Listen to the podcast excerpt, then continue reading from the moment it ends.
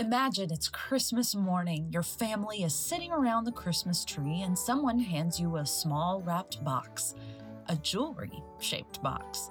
The anticipation is killing you as you carefully begin to unwrap the treasure you've been hinting at all year. Eventually, you can't take it anymore and rip the wrapping off and pry the lid from the box, and there it is the gold necklace you've imagined yourself in for months. Oh, the outfits you'll pair this with.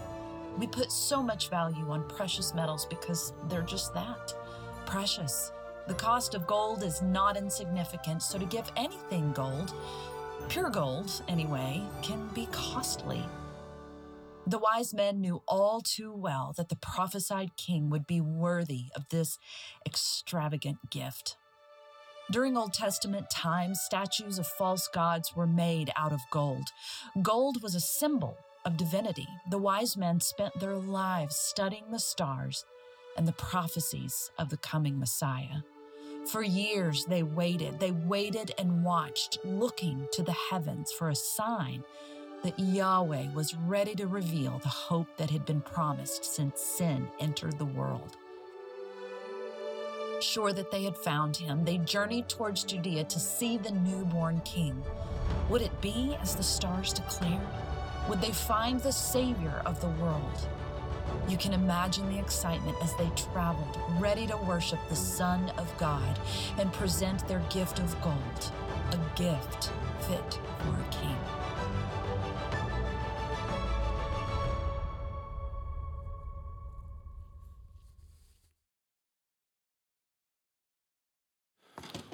Well, good morning. How we doing? Good. Wonderful. Wonderful. Wonderful. Well, it is. Uh, it's Christmas. Like it's coming. It's here. It's happening. Uh, is that is that good news for most of us? I put you in a real tricky position to say no. um, so, uh, who's got the lights up at home? Anyone? Yeah. Okay. Who still plans to put Christmas lights up? I'm losing faith in you, I gotta be honest. I don't know, maybe you'll still get them up. I hope you do. But my wife and I, um, we, got, we got it all up at our house. We love Christmas. We're the kind of people that as soon as we're through Halloween, it's like whenever we have the first available weekend to start putting up Christmas decorations, we're on it. And so we got the usual suspects. We got the trees, the stockings, right? We got lights outside. We got one of those little uh, blow up inflatables, which I swore that I would never get one of those before having kids. And isn't it funny, parents, the things you swear off before having kids that you end up doing? Hilarious. that was a funny sneeze. I mean, that was a great sneeze. You are a daughter of the Lord Most High, and I love the way you sneeze. I'm so sorry. It was terrible. You are. If, if you need counseling after Reagan, would love to help you. Where was I? No. And so, but one thing that we were joking about that we don't have, and I know this is kind of embarrassing for a pastor to admit, is we don't have a nativity scene. Okay, I know, oh my gosh. And so we kind of went back and forth. Ashley and I were like, should we buy a nativity scene? Should we not get a nativity scene? And ultimately, we decided to not get a, nativity scene because we just couldn't foresee a reality in which baby Jesus didn't become like the sixth member of Paw Patrol fighting crime in Adventure City Bay. And uh, yeah, some just felt off about that, seeing Chase and Marshall and baby Jesus. And so we're gonna wait a few more years and get a nativity scene for our boys. But I've got this nativity scene here, which this is actually from our preschool ministry. And by the way, just as a dad of preschoolers, let me just tell you, our preschool ministry is unbelievable. Um, yeah, give it up for them. Uh, and the, the, the things that, that they do to help our youngest understand and fall in love with Jesus at such a young age, I, I didn't even know it was possible, frankly, before having kids. And so, but all that to say, when you look at a nativity scene, you know, you got your usual suspects. You've got your angel, you've got your wise men. This guy's facing the wrong direction. You've got some animals, and of course, you have Mary, baby Jesus, and Joseph. But, but a lot of what we read about in the nativity scene, or what we see in the nativity scene, comes from a couple places in scripture, but particularly Matthew 2 11. On coming to the house, they saw the child with his mother, Mary, and they bowed down and worshiped him. Then they opened their treasures and presented him with gifts of gold, frankincense, and myrrh. And so, over the next couple weeks, as you sort of saw in that video, what we want to do to begin to prepare our hearts for Christmas is, is we want to look at, we want to take a deeper look at the gifts that these wise men brought. And, and we simply want to ask the question why? Why gold? Why frankincense? Why myrrh? Is there something beyond that? Are these gifts pointing towards a larger truth? And spoiler alert, week one, the answer is a resounding yes. Yes. These gifts are rich with meaning and significance. And so, what we'll do over the next couple weeks is we will walk through them one by one and look at how they point to who Jesus was and who he would become. And so, this morning, as you already know, we start with gold, right? And gold is a precious metal, it is perhaps the highest form of currency. And to this day, but especially back in the New Testament, gold was often reserved for monarchs and dignitaries and kings and queens. And so, why did the wise men bring gold? Because the King of Kings, Jesus, had been born. And so they brought a gift that was fit for a king and for the king. And so this morning, what I simply want to spend our time doing is, is really just try and answer one question Who is this king? Because my guess is, in a room of this size, some of you are asking that question. Or someone is, is asking the question of, is he really the king? You've got a little bit of skepticism. I get it. It's a good question. I commend you for that question and for being here. Or some of you might believe that Jesus is the King of Kings, and, and you might at least be able to answer that. But then, if pressed, well, why is he? Tell me about this king. Maybe we struggle a little bit more. And so, we're gonna look at scripture through the guidance of the Holy Spirit, and we're gonna simply try and answer the question who is this king? Let's pray and ask the Holy Spirit to guide and illuminate our conversation. Lord, we come to you now knowing that I myself am a unworthy servant capable of illuminating or interpreting anything that has to do with the marvelousness of who you are and your son, Lord. So, Father, we invite you to simply illuminate, point us towards who this king really is. Amen. So, I think all of us at some level struggle with authority, right? Is that fair? Okay, maybe some more than others. I was reminded of this uh, particularly a couple years ago. I was getting my uh, COVID 19 vaccine. And after receiving the vaccine, and I knew this, I had to wait, you know, the mandatory 15 minutes. Make sure, like, you don't grow like an 11th toe or something. And so, I, uh, I should mention, by the way, I, I, got my vaccine in like an abandoned Sears in Stonebriar. Uh, totally legit operation, okay? You're forgetting how weird 2020 and 2021 was. But, but after I get my shot in the abandoned Sears at Stonebriar Mall, they tell me to go and wait in this sort of sea of white, hard plastic chairs, and they give me a sticker and they write the time that I will be able to leave on that sticker, and they invite me to sit down. And so some of you are like this too. After about two minutes, I'm like, no, this is ridiculous. Like, I feel like I'm in detention. I feel like I'm in jail in a abandoned Sears at Stonebriar Mall, and that's because I was. And this is not to happen. And so I see these doors. You know how the big department stores have the doors that lead into the rest of the mall? So I'm like, I got a plan. There's a security guard there, but I can outsmart him. I can say I got to go to the bathroom. And I would think myself into needing to go to the bathroom because I'm not a liar, right? And so I walked over there with this plan to tell him, hey, I need to use the restroom. And then I was gonna think myself into forgetting to come back to finish out my 15 minutes because, again, I'm not a liar. And so why would I do that?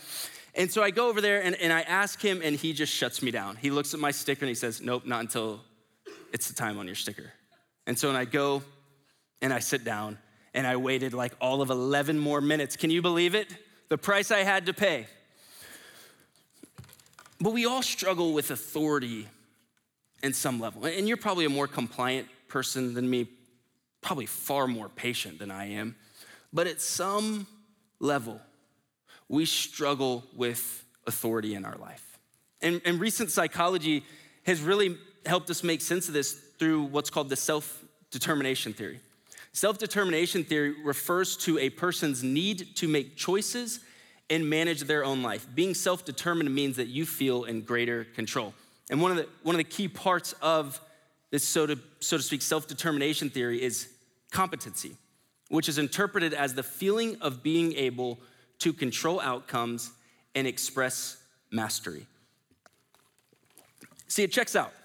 Because if I had been recommended to wait 15 minutes, I honestly probably would have gladly done it.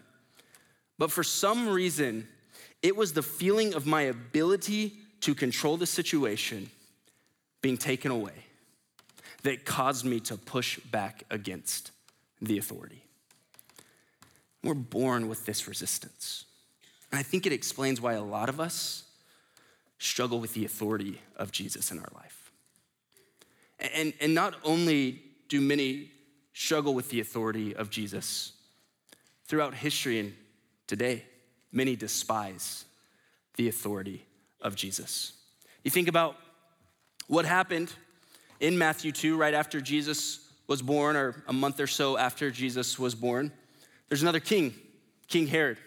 And King Herod is so threatened by the authority of this little baby that he leverages genocide on any boy under the age of two. And it makes sense when you think about what Paul says in Romans 8 7. The mind governed by the flesh is hostile towards God. It does not submit to God's law, nor can it do so. You see, apart from Christ, left to our own flesh, we are naturally opposed to God. Our natural disposition is to resist God and His law in our life. It's in our broken DNA. And God knew this. God knew that this would be the effects of sin from Genesis 2 and 3. And He knew that because of what happened in the garden, we would now be naturally bent away from God's authority and we would resist it. Eh, flip over to Psalm 2. And as you're doing that, that's, that's where we'll be for most the morning. And so you can just hang there. But, but Psalm 2 is considered a royal psalm. It's often said to be a, a coronation sort of poem that, that could have even been read at the coronating of a king. In other words, the installing him of the king of some sort of kingdom. Eh, but, but what's interesting about Psalm 2 is in the background of it is the promise of God's future redemption through the coronation of his son, Jesus. Also, Psalm 2 is quoted in Acts 4. You can go look at that after this if you'd like. But in Acts 4, we see the early church is quoting Psalm 2 in light of the Messiah Jesus. And I share all that just so you know that when we read this, interpreting it to mean and to be about Jesus, we are standing in good company. So hopefully you're at Psalm 2. If not, it'll be behind me. But look at verses 1 through 3. Why do nations conspire and the people plot in vain? The kings of the earth rise up and the rulers band together against the Lord and against his anointed, saying, Let us break the chains and throw off their shackles. So we may define things slightly different now, but, but the verbs there in Psalm 2 haven't changed much. Because our king to this day is plotted and conspired against, and many have and many will try to rise up and band together to overthrow the rightful king from his throne. He is dismissed, disregarded, labeled distasteful, and antiquated. Society screams its natural inclination. Let us break the chains and throw off the shackles of this king. And you may be thinking, which is a really fair thought, why does the king being despised or how does the king being despised in any way prove his validity? Because if King Jesus wasn't despised, the prophecy of Isaiah would have fallen flat. He was despised and rejected by mankind, a man of suffering and familiar with pain, like from whom people hide their faces. He was despised, and we held him in low esteem. If Jesus wasn't despised, he wouldn't have been the Messiah, and he wouldn't have made it to the cross. St. Augustine, the early church father, says, The Lord established his sovereignty from a tree. Who is it that fights with wood? Christ. And from that cross, he conquered kings. So, who is this king? He's the despised king. And he was despised because he's the everlasting and almighty king. And that's the second thing you need to know about who this king is. He is almighty and everlasting. Look back at Psalm 2, picking up in verse 4, it says, The one enthroned in heaven laughs, the Lord scoffs at them. He rebukes them in anger and terrifies them in wrath, saying, I have installed my king on Zion, my holy mountain. Excuse me. We need to understand this. The everlasting and almighty king that we're reading about here in Psalm 2 is not threatened by the wars happening to our east and to our west. The King of Kings, the almighty and everlasting King, is not worried about who's gonna get elected next November. The everlasting and almighty king is not worried about where the next invasion will happen or who's hiding nuclear weapons and who is not. The king of kings is not worried or threatened by the things that you are reading and constantly scrolling on the news. And even more personally, the king of kings, he's not threatened by your boss, by your disobedient kids, by your unfaithful spouse. He cares. He cares deeply. But he can care while also being perfect control and not threatened by the situation because he's the everlasting and almighty king. In fact, the thought of God being out of control is comical. It says in verse 4, he laughs. Again, I don't think it's consistent with the character of God to think that he's laughing at you and what you're going through, but he laughs at the thought that creation could rebel against his authority. Why? Because look at verse six. I have installed my king on Zion, my holy mountain. The, the Hebrew word installed is, is translated in Greek to Messiah. I have installed, I have anointed my Messiah. And who the Lord anoints, who the Lord installs, who the Lord appoints is everlasting, almighty, and is unshakable. That's the good news of Jesus. That's the good news of this season. It's the good news of what we read once this morning, but let's read it again in Isaiah 9 6. For unto us a child is born, a son is given, and the government will be on his shoulders. And he will be called Wonderful Counselor, Mighty God, Everlasting Father, Prince of Peace. The government rests on his shoulders. What a picture. I love in, in a, uh, the sort of paraphrase translation, the message, Eugene Peterson writes that as he'll take over running the world. Whew. Anyone need that reminder this morning? Me too. And all of the burdens of ruling will be on his shoulders. And, and, and let me just paint a, a really honest picture for us. Whenever we try and upend the authority of God, when we try and take the authority from God, when we think that we might find a wonderful counselor, an everlasting father, a prince of peace, and anywhere other than the Son, Jesus, God laughs. God laughs. And look, vote for who you want, be politically active, all that, but just understand that the responsibility of creation is on the shoulders of the Creator. Not yours, not mine, no one else's. Because He's the everlasting and almighty God. And because He's the everlasting and almighty King, He's the King we need. And that's the third point about this King. Who is this King? He is the King we need. C.S. Lewis, 19th century writer, theologian, wrote a short story article called Equality a number of years ago. And in this fascinating little article, C.S. Lewis is arguing a point that, that we were made to be ruled. And you're like, what? You just said that like we didn't like authority and that we resisted. I, I, we do resist authority, but, but even deeper within us than that resistment, resentment towards authority is a longing to be cared for, looked after, loved, nurtured. Right? And, and C.S. Lewis's whole point really comes down to, to that when, as he says, when men are forbidden to honor a king, they honor millionaires, athletes, or film stars instead, even famous prostitutes or gangsters. For spiritual nature, like bodily nature, will be served. Deny it food, and it will gobble up poison. Something or someone will rule you. You'll submit to something. What is it? It a relationship? Where you're going to get into school? Is it your 401k, your investment funds? Is it keeping up with a certain status or image? Is it your kids being a certain way or getting into certain extracurriculars?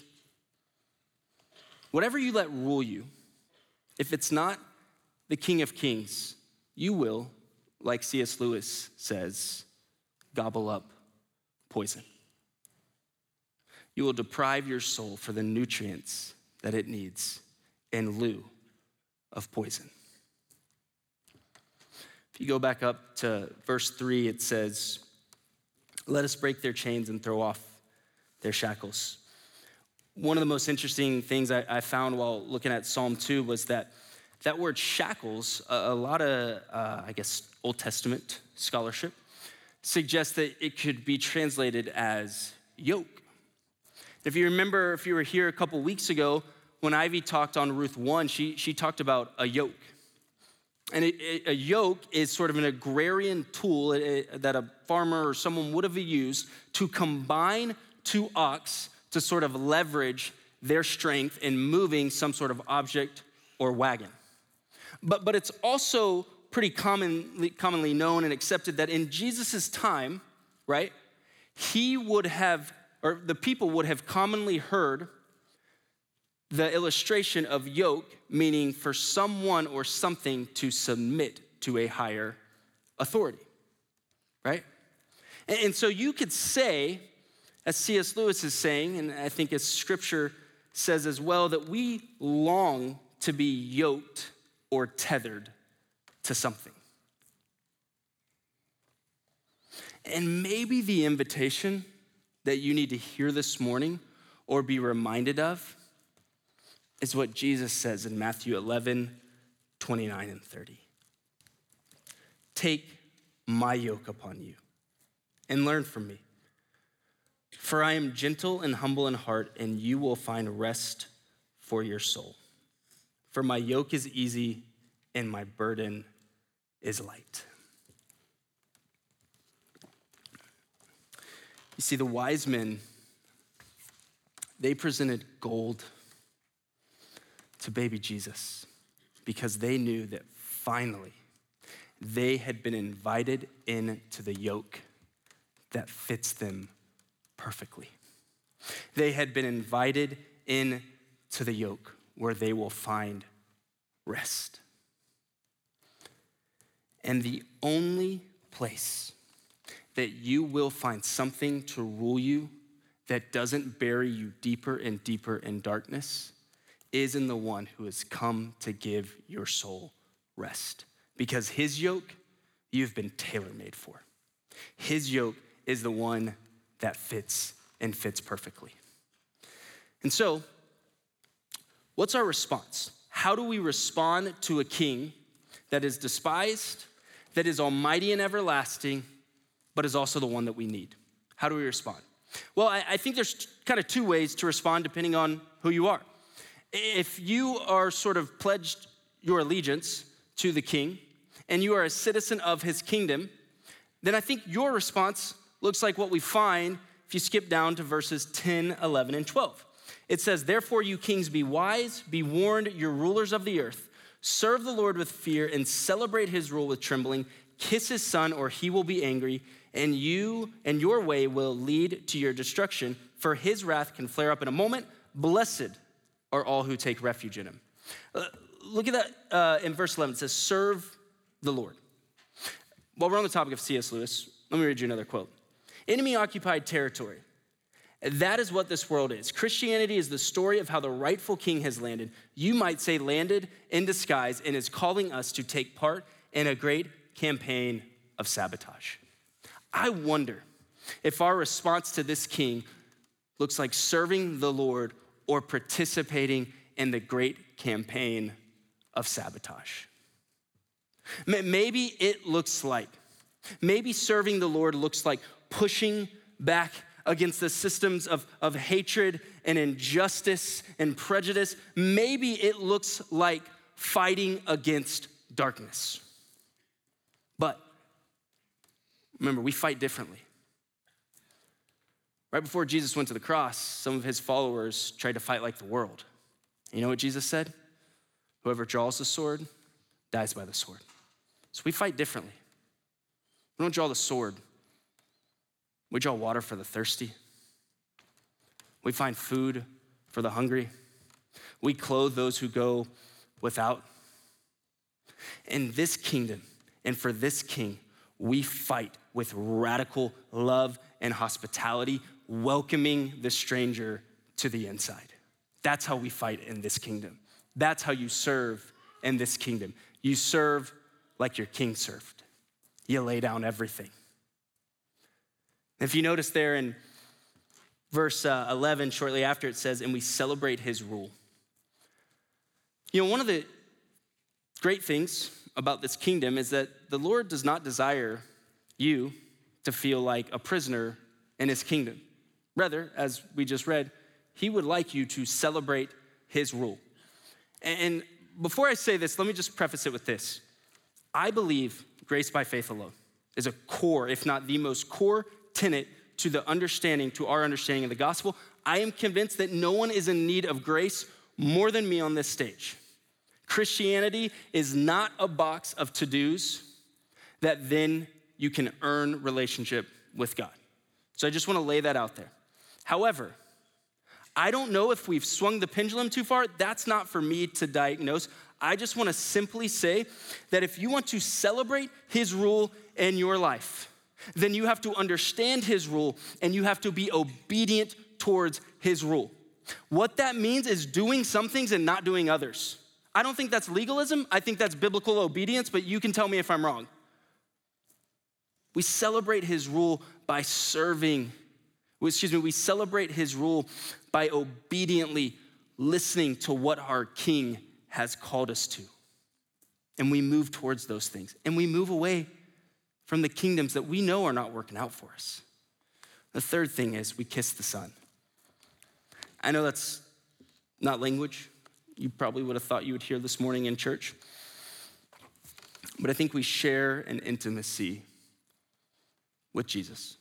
Also, probably not language you thought you'd hear in church today.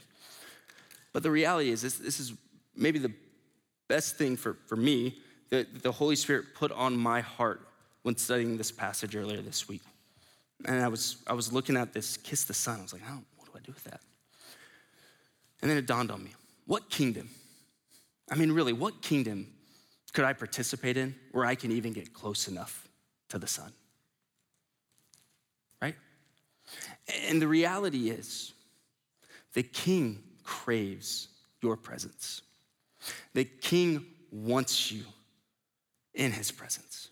The king is more excited when you show up to kiss the son than you will ever be whenever you show up in the presence of God.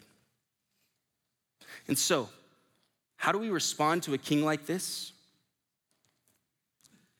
We celebrate his rule, we serve the Lord, and we kiss the son. Real practically, you're like, okay, that's still a little ambiguous. Can you like kind of zero this in on me? Yes, I'm so glad you asked. You spend time with your king, you serve your king. Spend time with your king. That's why we've created these Advent guides. You can pick one up out in the atrium after this, and it's just a real simple tool to allow you, or to guide you, I should say, on spending time with your king. Your king wants to spend time with you. And so pick one of those up and let it be just a, another tool that you have in your tool belt as you attempt and seek to seek, excuse me, to serve and to spend time with the king. That's the second one. We serve the king. There's a, there's a couple different ways that you can do that, but this time of the year, you, you heard about Winter Wonderland. And I like to think of Winter Wonderland as kind of a Christmas present to our community. And I know that's been said about other things, but, but it really is. And the king cares about our community. So, therefore, as a reflection of the king, we want to care also about our community. And so, you can serve at Winter Wonderland. It's incredible. You heard about it in the video. We need need volunteers. So go to the heights.org slash Christmas volunteers, and there's also a link for the Advent guide. Now, I think there's one other group of people in here. There are those who maybe you're the one that's stuck on the question of who is this king? Is he really even a king? The most succinct way that I can define or that I can communicate who this king is is that he is the ultimate king because he paid the ultimate price. And we need him because we have a debt. And we couldn't pay that debt, and that debt is sin. But Jesus could. And we needed him to pay that debt, and he did. He did. And when he paid that debt, his coronation as king wasn't in a palace, it was on a cross. And on that cross, he died, paying your penalty and restoring relationship for you with the Father. And so all you have to do, your only response, if that's you, your only response is to acknowledge that there is a almighty king and you need that king. You desperately need that king. And if you believe and if you repent, right? repent, just think of that as you are taking off the yoke of this world. You are taking off the yoke that you know will never fit you and you can no longer to submit to because it's crushing you in the darkness and you move towards the yoke. You move towards the one who has said will give you and your soul rest. And you put on that yoke, that yoke in which you were tailor made perfectly for. And you spend your life celebrating his rule. That's it. That's the response this morning. In just a minute, Richard is gonna come out or come up and pray, but if that's you, if, if you are wondering, is it true? Is there really a king that was willing to pay for my debt? Then just come have a conversation with us. We'll be back in that next step room. There will be myself and a few others on staff, and just talk. If you got to hurry somewhere, then just come by and give us your number, and we'll catch you at a time that works for you. But we want to have a conversation. And so, as we close, who is this king? He was a despised king because he was the almighty and everlasting king.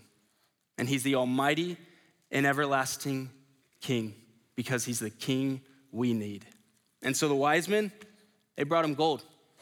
They brought him gold because in Bethlehem, the king of kings had been born unto us. So bring all the gold. The royalty of God has taken on flesh. You pray with me. Father, we come before you and we are humbled at the reality that we get to have a relationship and serve under the King of Kings and the Lord of Lords. And Father, this Christmas season, we celebrate the King that was born of a baby. And Father, always allow us to remember, although we live in Dallas, Texas, Richardson, Plano Allen Wylie, United States of America, this planet that we call Earth. Father, remind us continually that even though we live here, we are a part of a different kingdom. And we are a part of the kingdom of the Almighty, the Lord and Savior Jesus Christ.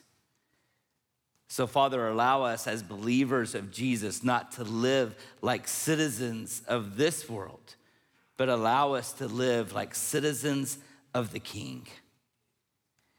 And there is responsibility, and there is joy, and there is suffering, and there is so much that's a part of us. and allow us to live in that reality. And Father, finally, for those of us in this room that are not yet part of that kingdom, Pierce just talked about what it takes to be a part of that kingdom. I pray that through your spirit, you would eliminate some boldness and courage for some men and women, some boys and girls in this room, that they may go straight back to that next step room, find someone, Father, and I pray that they may have a conversation about a relationship with you. Father, that's our prayer this morning that, that more people would come to know who a saving knowledge of you uh, are. And Father, that they would confess Jesus as Lord and Savior. In Jesus' name I pray. Amen.